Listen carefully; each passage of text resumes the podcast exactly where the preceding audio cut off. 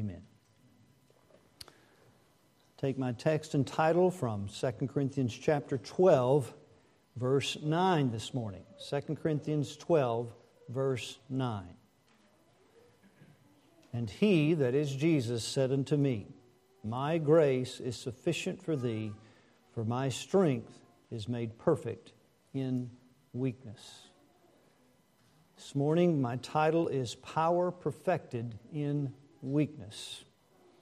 As we move now into chapter 12 of this letter, Paul has addressed the boasting of the false apostles in their spiritual pedigree, their ethnic pedigree, rather. They were saying in verse 11, they were Hebrews, they were Israelites, and they were the seed of Abraham. And so they were. Paul counters that with his moment of boasting and saying, He is also, but as a minister of Christ, he was more. And then he talked again about much of his suffering on behalf of the church for the glory of Christ. Then in verse 30, he transitions and says, If I must needs glory, I will glory of the things which concern mine infirmities. And he ended the chapter with an occasion or an account of such weakness. He was lowered over a wall in Damascus very early on after his conversion in a basket. God delivered him through not an occasion of heroic effort, but an occasion of weakness. He was actually lowered over a wall. This sets the stage then for the next 10 verses where Paul now is compelled to continue to boast just a little, to counter now what these false teachers were saying about powerful spiritual experiences. That if you don't have any, you're not an apostle. There are teachers today that will say similar things. They will draw attention to powerful spiritual experiences, often that cannot be verified by Scripture, for which we are all very impressed and drawn to such powerful private experiences. So, Paul will talk about such an experience, but he'll turn it on its head. And that's the reason he'll speak about this vision, this revelation he had, which apparently he had more than one. He will do it to show the weakness of powerful spiritual experiences. And then that will lead to verse 7, where he'll talk about the power of weakness. So, verses 1 through 6, we'll look at the weakness of Paul's powerful spiritual experience. He was caught up into heaven. And then we'll look at the power of Paul's weakness.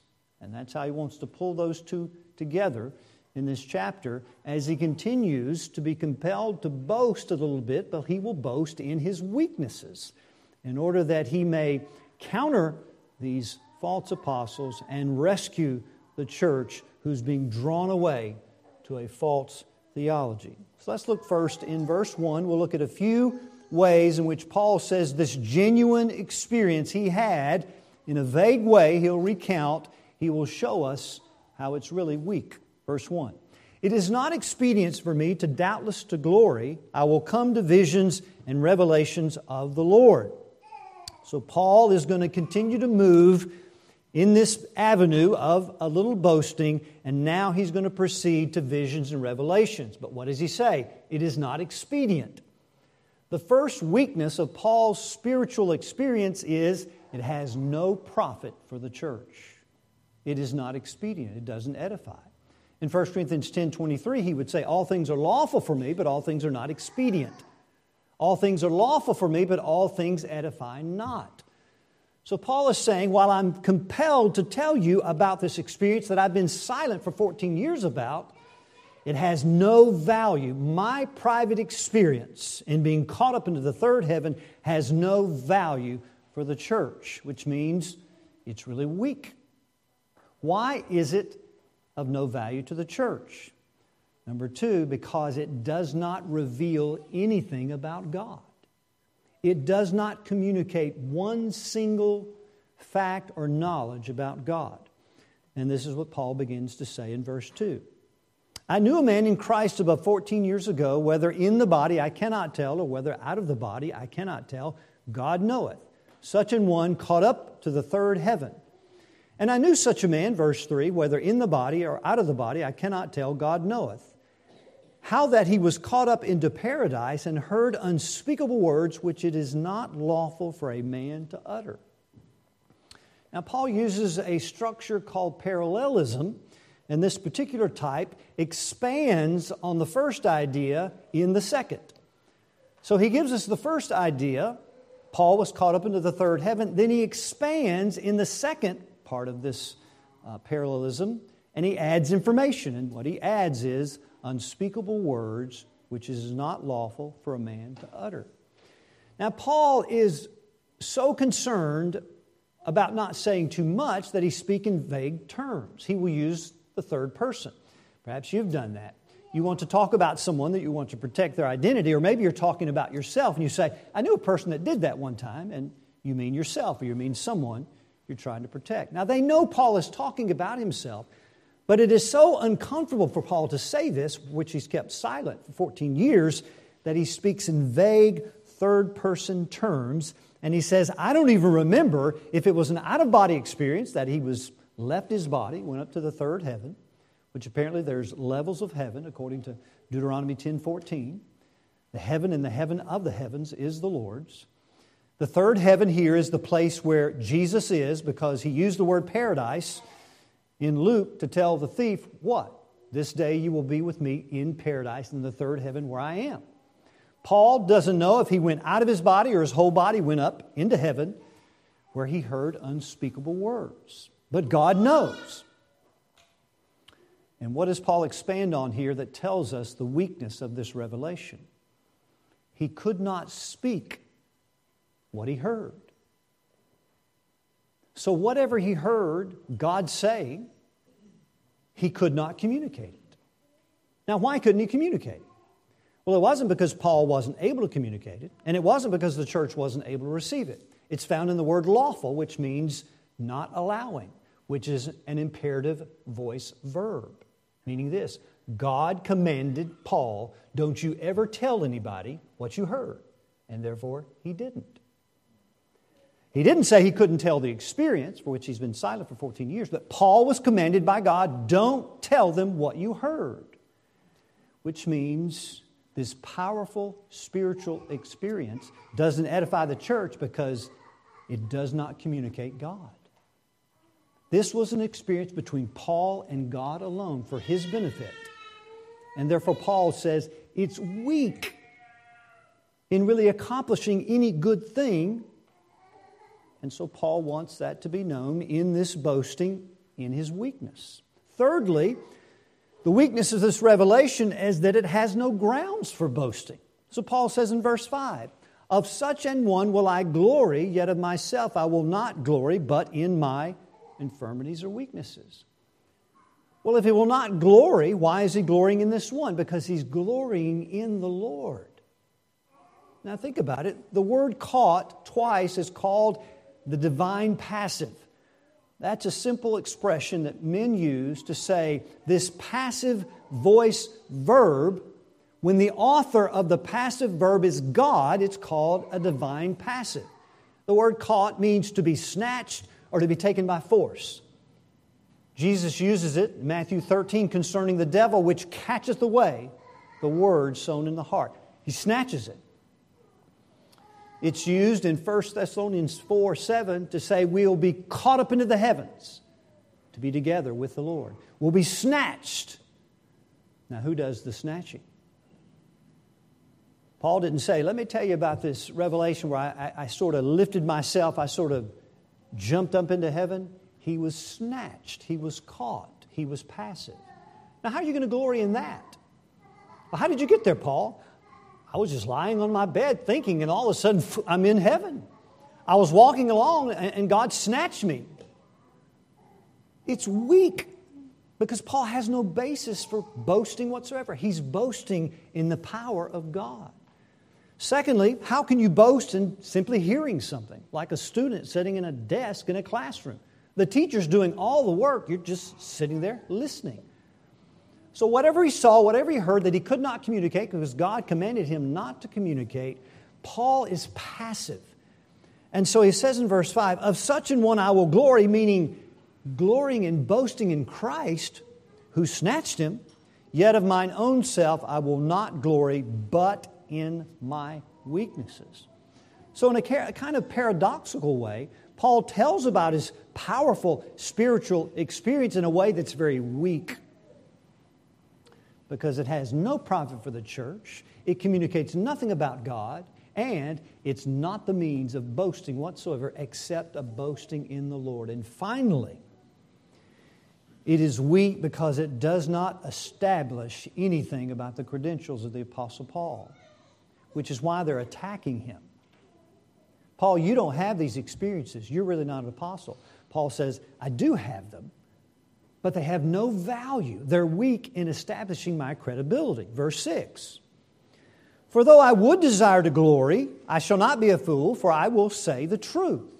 Paul said, if I, if I wanted to glory, it wouldn't be foolish because I'm just telling you the truth. But the false apostles are deceptive, they're workers of deceit. We learned in chapter 11. So Paul says, But now, verse 6, I forbear. That's as far as I'll go with this vision, lest any man should think of me above that which he seeth me to be, or that he heareth of me. Now, what should you think about the Apostle Paul? What should they think about the Apostle Paul as an apostle? Only what they can see, what they can't see. And they couldn't see a powerful spiritual experience. So Paul says, That's it. I don't want anybody to think me above that which he sees to be in me. And what do they see? A suffering, weak apostle for the glory of Christ and the good of the church. And what he hears of me. And what did they hear? Not what you can't hear. You can't hear Paul's powerful spiritual experience because God commanded him not to communicate it. What did they hear?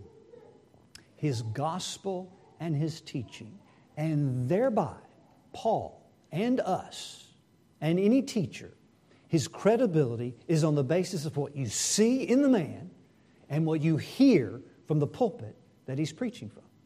That's the basis of authenticating a ministry. So, Paul now shows us the weakness of his powerful revelation to transition of what he wants to talk about the power of his weakness. Verse 7 And lest I should be exalted above measure through the abundance of the revelations, he gave us one, but apparently he had more. there was given to me a thorn in the flesh, the messenger of Satan to strike me, to buffet me, lest I should be exalted above measure. For this thing I besought, I begged the Lord thrice or three times that it might depart from me. And he said unto me, My grace is sufficient for thee, for my strength is made perfect in weakness. Most gladly, therefore, will I rather glory in mine infirmities and my weaknesses. Why, Paul? So that the power of Christ may rest on me. So, now for a few moments, let's look at how the power of Christ was manifested through Paul's weakness, not through a, a, powerful spiritual experience that Paul really had, but through weakness. First of all, Jesus says his grace is sufficient. This is the answer to Paul's prayer. The word sufficient means enough, in ample supply, satisfactorily. Paul Concerning this thorn, my grace is an ample supply for you. But then notice he uses two words synonymous with grace. Because my strength, that's grace, strength or power, is made perfect in weakness. And then next he says, the power of Christ may rest upon me. Strength and power are the same Greek words. So the grace of Christ is the power or strength of Christ resting on you in weakness. The word rest means to fix a tent upon, to tabernacle on someone. It means the divine presence of Jesus Christ so tabernacling on you to empower you, to strengthen you, and to help you. Beloved, we often think of grace as a theological position, and it is, or a past tense experience of conversion, and it is. But here, Grace is the empowerment of Christ coming to us and so resting upon us that we experience it and it has an impact in a certain way. See, Jesus is not a doctor that prescribes a medicine and says, take two of these daily and come back and see me in a month.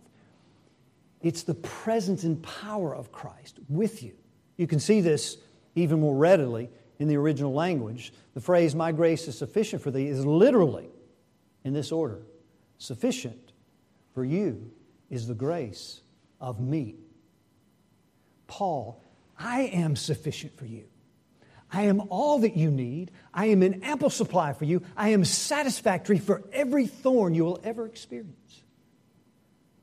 Grace is not a potion, it's a person. And the person is Jesus Christ. So, what we need to do then is bring our weakness, our helplessness to Christ, and He brings His sufficiency of His presence to empower us so that we experience something when He is resting on us. What is that experience? And then we exhibit something when He is resting on us. What is it that we're displaying? The praise of the glory of His grace, Ephesians 6 1, right? And the power of the treasure in a clay pot, so that the excellency of that power may be displayed. And everybody says, well, that's not of them, that is all of somebody else and somebody else's power.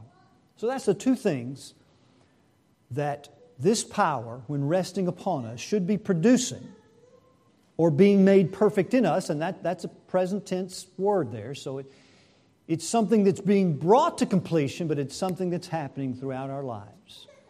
To be made perfect is to be complete or to be supplied that which is lacking to bring it to fullness. And what's lacking that we need more of is weakness. That's the means for which this power rests. So let's look at that in verse 7.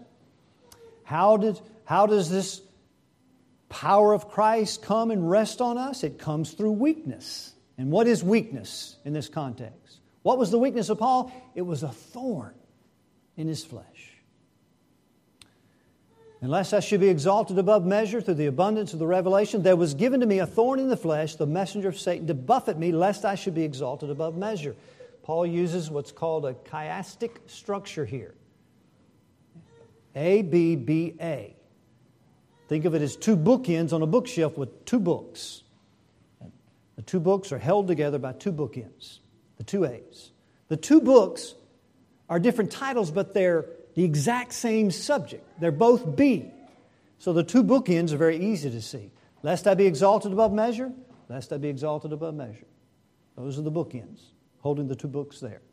The two books have two different titles. There was given to me a thorn in the flesh, the messenger of Satan. You see how it's the same book? What is the thorn in the flesh? It is the messenger of Satan to strike me, lest I be exalted above measure. Now, Paul doesn't tell us what the thorn is. There could be a good case made for a chronic illness or sickness that I've read of and you can make in the scripture to some degree. It's not necessary. We just know it was a thorn, and the language here is very clearly the thorn is painful. It could mean a thorn like on a thorn bush, a plant, or it can mean a sharp wooden piece or a stake, the kind of stake you drive into the ground to hold up your tent. Whatever it was, it was sharp, it was painful, and it buffeted Paul, which means to strike, like being struck with repeated blows. And we know it was painful because he begged the Lord three times that it would depart from him. Two reasons I will suppose why Paul was silent intentionally. Number one, so you could apply it to your thorn. See, if he had told us, you might have said, Well, that's not my experience, or I don't have that yet. Uh, you may never have. But now, every discomfort, every pain, every difficult, on a scale from 1 to 10, 1 being kind of difficult but not too bad, 10 being extreme, whatever you're experiencing right now in your life relational difficulty, emotional difficulty, physical difficulty that's your thorn. And God means for us to apply that right now. Whatever it is, Paul intentionally was silent, I think, so that we now can apply the thorn to our own life. Now imagine for a moment someone knocked at your door and it's a messenger. The word here is angelos. The messenger is a demon. Maybe he doesn't look like a demon. Maybe he looks like an orc in Lord of the Rings. But he's a messenger. He knocks on the door, yeah, open the door, and before you know it, he thrusts a thorn into your gut before you can even respond.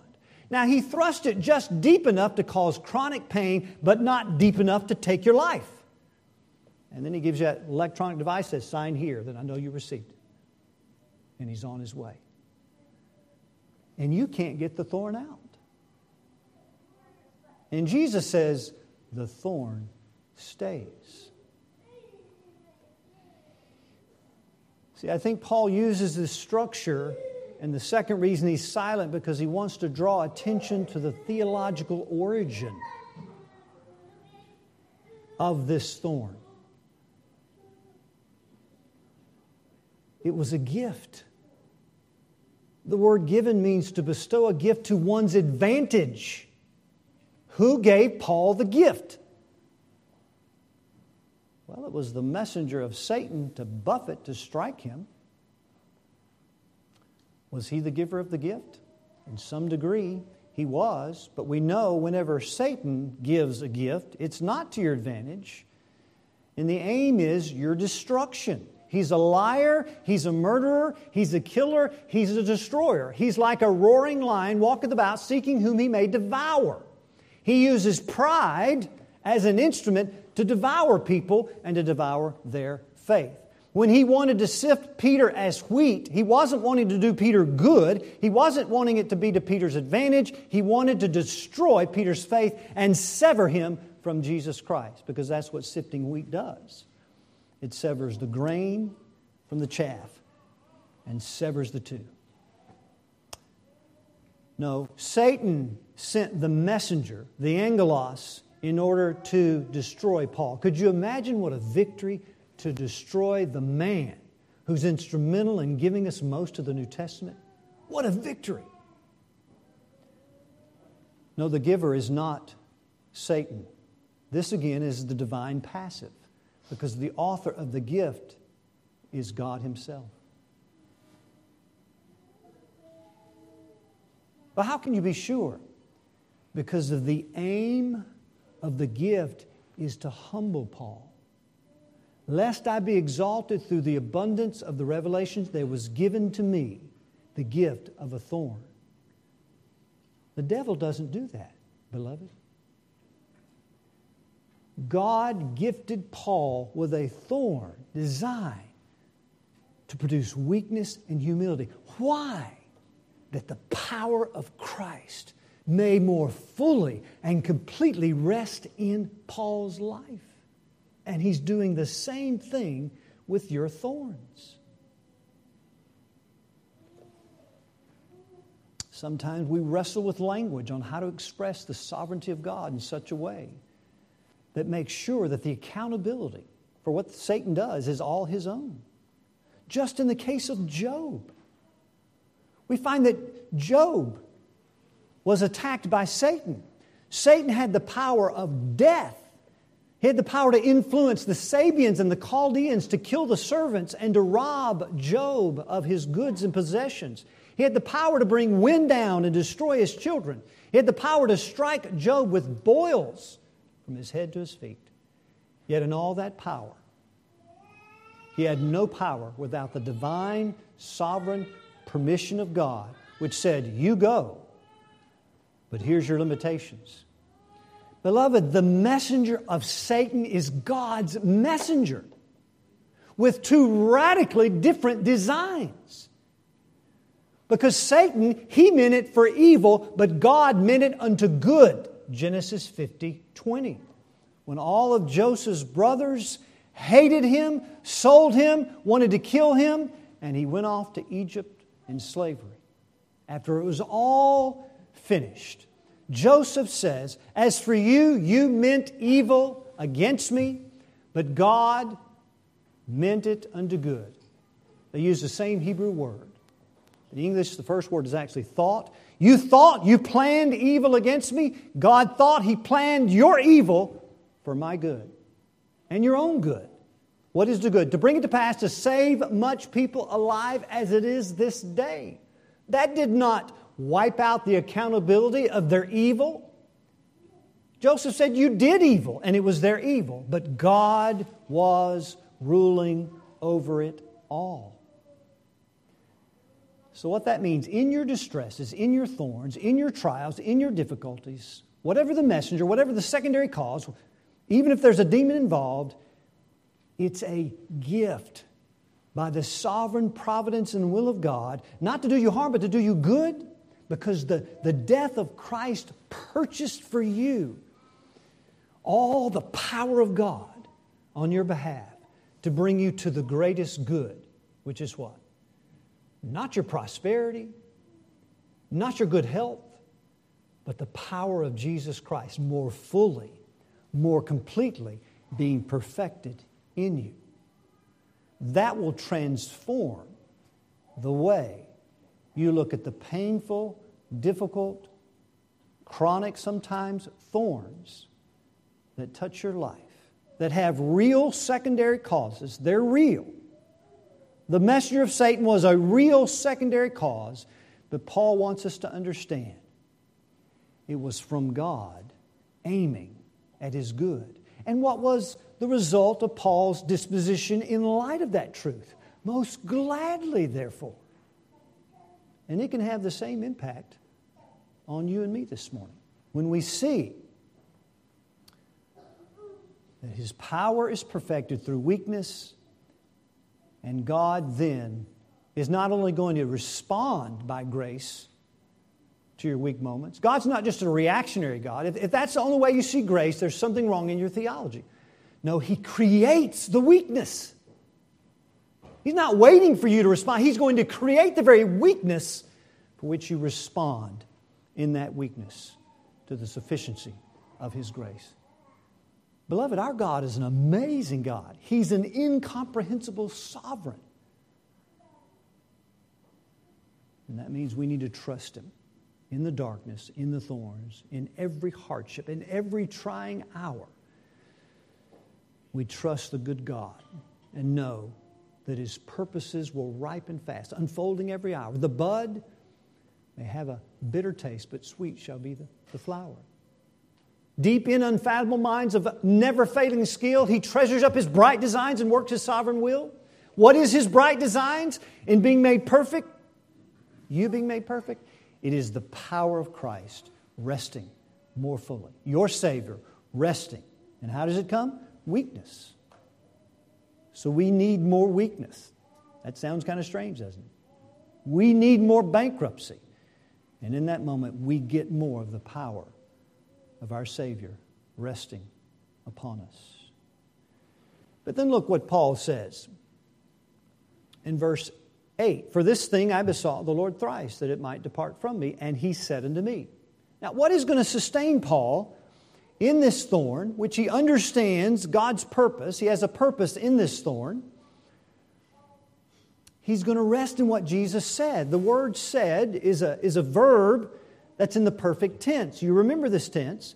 It means something completed in the past that'll never be repeated with ongoing results.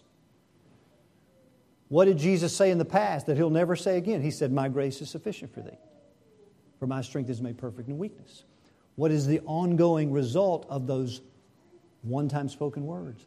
Paul hangs on the words of Jesus Christ, and you must too.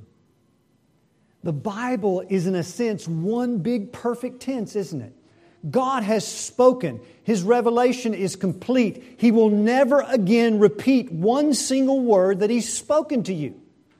What's the ongoing result of God's finished, completed, perfect tense word to us? And I'm, I'm using that as an illustration, right? Every word in the Bible is not perfect tense.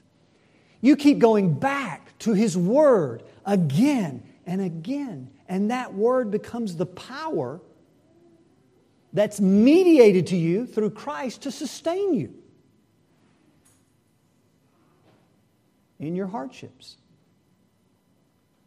It was the words of Jesus that transformed Paul, and it was the words of Jesus that became the means of Christ resting. And so it is with us today. Paul told Timothy in 2 Timothy chapter 2 Thou, therefore, my son, be strong in the grace that is in Christ Jesus. Be strong, experience the, cra- the grace of Christ so that you're strengthened. How? Verse 2. And the things that thou hast heard of me, the same commit thou to faithful men, which shall be able to teach others also. What did he hear of Paul? He heard the words that Jesus gave him. Paul, through his words and his pen, was the unfolding of New Testament revelation. Sound words were being deposited through what he preached and what he wrote. Timothy, you've heard these sound words.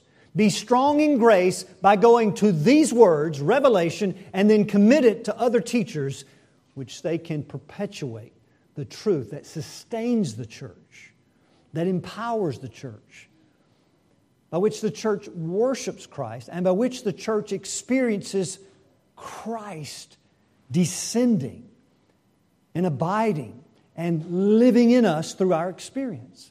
It is the Word of God that is instrumental in bringing the experience of Christ abiding. Or how would you experience it?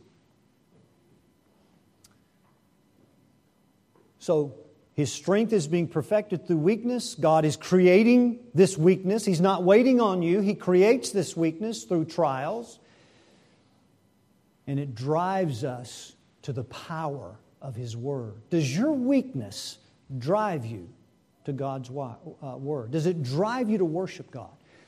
Does your bankruptcy drive you to seek a rich man named Jesus? That's the aim, that's how it comes. And we find this power through the Word. Furthermore, this Word of Christ in our weakness causes us to endure the trials. While Paul is praying for the thorn to depart from him, Jesus is saying, Paul, the thorn is the means for you not to depart from me.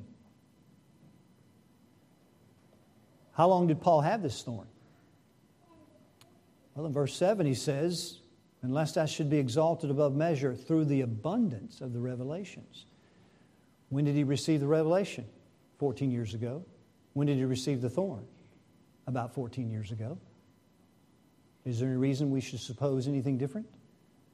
The aim of the thorn was to keep him from being exalted and humble him.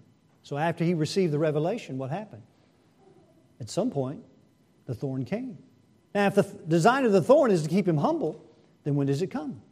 Probably about 14 years ago. The point here is that he had it for years, and he's enduring He's persevering. He's continuing as an apostle through the thorns, through the suffering, through the chronic whatever it was. By knowing the origin is God, although secondary causes exist, by knowing the Word of Christ, which then the Word sustains him for 14 years or thereabouts. It will do the same for you, beloved. The Word of Christ is what's going to drive us to the very source of our strength and then sustain us as we hold on to Jesus. Is your thorn having that impact in your life? Or is it causing you to draw away from the Word? Is it causing you to draw away from worship? Is it causing you to be aloof from the Savior who's using the very experience you're going through to drive you to Him? That's what James says. And remember in James chapter 1, verse 2 My brethren, count it all joy when you fall into divers, all kinds of temptations or trials. Knowing this, the trying of your faith is producing endurance or patience. How does the testing of faith produce endurance? The same way the testing of gold doesn't destroy the gold, it produces resilience. Because the very trial, again, is the means that moves us toward the Savior, who is the means of our endurance. By faith, we are holding on to the Savior in the testing that produces weakness because we need someone's strength to hang on. And so James says, Count it joy because you know the thorn is a test of God, not to destroy you, but to produce endurance. For a second reason. But let patience have her what? Perfect work. That's the same Greek word. That you may be perfect, whole, entire, lacking nothing.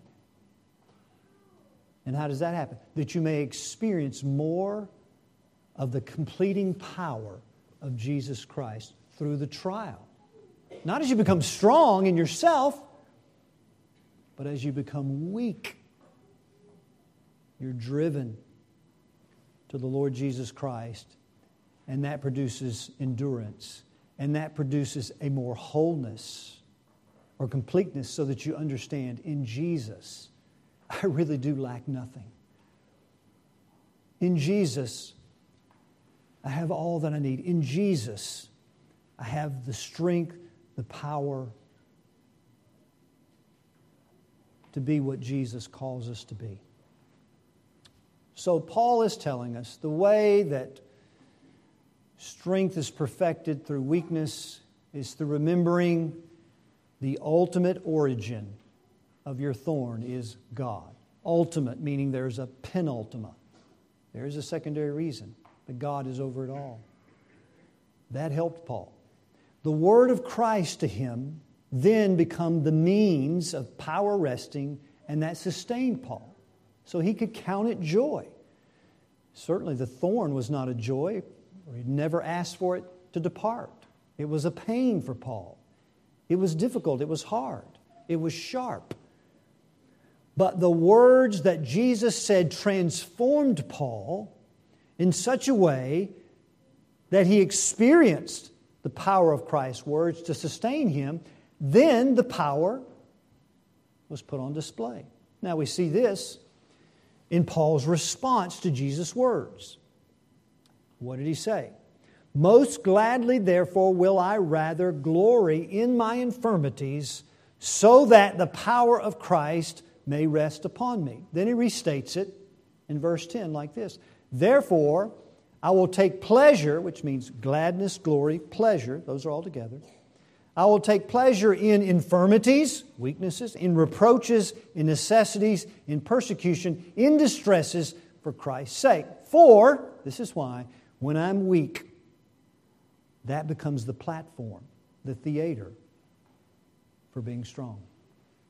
Paul expounds on that to include more than whatever his thorn was to include a generalization of distresses, calamities, persecution, reproaches, insults. So he expands now, so we know he, he captures us now, right? Distresses, calamities, difficulties of any kind. Why is gladness and glory a prerequisite for the power of Christ abiding? He used the word that. Most gladly, therefore, will I rather glory so that the power of Christ may rest upon me. Why is it necessary to be glad, to boast, and to take pleasure in my weakness in order that Christ's power descends? Well, there are a couple of reasons. First one is this God is resisting the proud and giving grace to the humble. So here's the question What does a proud person boast in? His strength. That's what makes him so glad. A, a proud person, even in their delusion, is glad about showing off their strength. I mean, that's what makes them tick, that's what drives them. So, if that's what makes us glad, there's no power. Because God is resisting us when we are glad about showing off our strength. On the other hand, when we're weak, and humble, power comes. Now, think about it this way think about a, a young boy in let's say elementary school. He's weak. Most of us were at that time. He's small, he's thin, he has no strength. And people just beat up on him, insult him, belittle him, strike him, taunt him. So these guys that are doing all the harm, they, they're glad in their strength. What's going to transform this young boy? If he has a friend who is so strong, so powerful, that would make him glad, wouldn't it? In fact, he'd be so glad he would boast in this friend and he would find pleasure in the power of this friend. And so it is spiritually with Jesus Christ. Proud people do not boast in Jesus. And when we're that person, there is no power. Humble, weak people are glad, they boast, and they take great pleasure in the power of Jesus Christ coming to rest on them. Now, here's the question How is this power exhibited? How is it made known? We see the experience of it the thorn, the word of Christ, and endurance. But how then is this power of grace put on display to the praise and the glory of God? Well, let's take a test. Here's a multiple choice test three questions, two possible answers. You circle the answer you think is right for you. Which gives you more gladness, more pleasure, and more glory? A. When you're insulted, you show your superior wit to put that person down? That's pride, isn't it? Well, I just got you back. Or when you take it patiently. Let's just apply that to your relationships. When you turn a word back to your husband and your wife and you really put it to them, does that make you glad? Boy, I feel good. If we're honest, we have to say, yeah, there, there are times when sinfully it, it felt good. Or do you find more gladness in being patient and bringing the love of correction or the love and gentleness of Christ to that relationship? That's power. And that's not your power because you can't do that. And you and I demonstrate it all the time, don't we? That's power. So there's the A and B. Second question Does it make you glad and give you pleasure when you use your wisdom to get out of a situation, overcome thorns in your life, and show what strength you have? Or when you pray and ask God for wisdom to get you through it, and you commit your way unto the Lord, and you wait for Him to bring it to pass, to bring your righteousness to pass as the noonday light, Psalm 37. B is where the power of Christ is resting through your weakness. See, if you're not glad, Christ is not dwelling. Why is that? Because you're, you're glad in your power to overcome. You're glad in your insults. You're glad in retaliating. It's necessary to be glad and glory in the power of Christ so that it will rest. Otherwise, we're glorying and we're glad and we're taking pleasure in something else, aren't we? You're going to do something in your thorns, beloved. You're going to go somewhere. You're going to try to get help. You're going to try to find some strength. You cannot be neutral when it strikes your life. Where is your gladness? And thirdly, in necessities in, in persecutions, or necessities, distresses, that would have been the second one, overcoming those with your own wisdom. Persecutions. Do you find gladness in retaliating, in returning evil for evil, in getting people back and doing to them exactly what they did to you, or do you find greater pleasure and boasting? When contrariwise, Peter would say, you bless those people, or you love your enemy, you do good to those that persecute you, you pray for those that despitefully use you and abuse you. When is the power of Christ resting? How is Christ being put on display in your relationships? How is Christ being exhibited when He's resting on you? Through the weakness that's resting in His superior power, that's resting in His word, that's taking it patiently, that's not retaliating, that's not doing evil in return, that is resting on the love of Christ in you and for you. Now you know why, and I know why it says being made perfect, because that's a process, right? None of us here have arrived. All of us here have had the A circled in occasions in our life. And we've all had occasions, by the grace of God, we circle the B, where He's blessed us to be that. The key is how we see the thorns in our lives first relationally. Let's not, let's not even talk about the enemy yet, just in your marriage and in your family and in your relationships. Just start there. How is the power of Christ resting when we return evil to one another? Because sometimes we say wrong things, we insult each other. Isn't we show our own wisdom? We have necessities and distresses. Or isn't we pray and we seek to exhort one another and love one another. And so the power of Christ is resting and then it's being shared and exhibited to one another to the end that God gets the glory. Because Paul has stated the first letter's purpose and this one as well let him that glory, glory in the Lord. God is so working through the thorns in your life to secure His own glory. Everything He does in the plan of salvation is securing His own glory. And He's only going to secure it through your weakness. So, oddly enough, the application is get weak. Get as weak and as bankrupt and as needy as you possibly can. Because in that moment, that's the platform, that's the theater, that's the place where power comes. So Paul finishes and says, Therefore I take pleasure in weaknesses, and reproaches, and necessities, and persecution, and distresses for Christ's sake, because when I am weak, then I am strong. May the Lord keep perfecting us